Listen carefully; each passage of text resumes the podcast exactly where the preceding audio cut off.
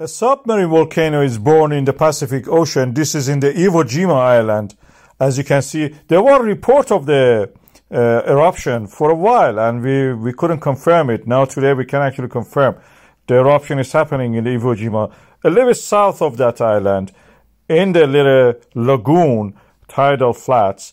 This eruption is happening. Phreatic eruption means the water is in coming in contact with the magma and uh, magma explodes and shatters because the water vapor expands suddenly and creates these kind of explosions. It's quite dramatic when we what we see here. This is the rare footage, as you know. These are not happening every day in the ocean. We cannot see them usually. The rafts, meaning the floating uh, of the rocks like pumice in the sea. You can see. Iwo Jima is famous for a battle. Americans picked a big hammer to smash a little mosquito. That was the defenders of the Iwo Jima.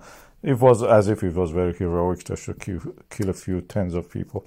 Anyway, this is the Iwo Jima now today, as you can see.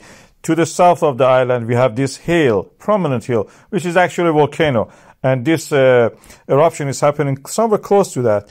This profile of the volcano shows that it emerged on a previously, you know, uh, shore, and uh, phreatic eruption in the past eruptions created this uh, uh, prominent hill in the air, sub subaerial as we call it, and then now today we see the re- reoccurrence of this volcanism.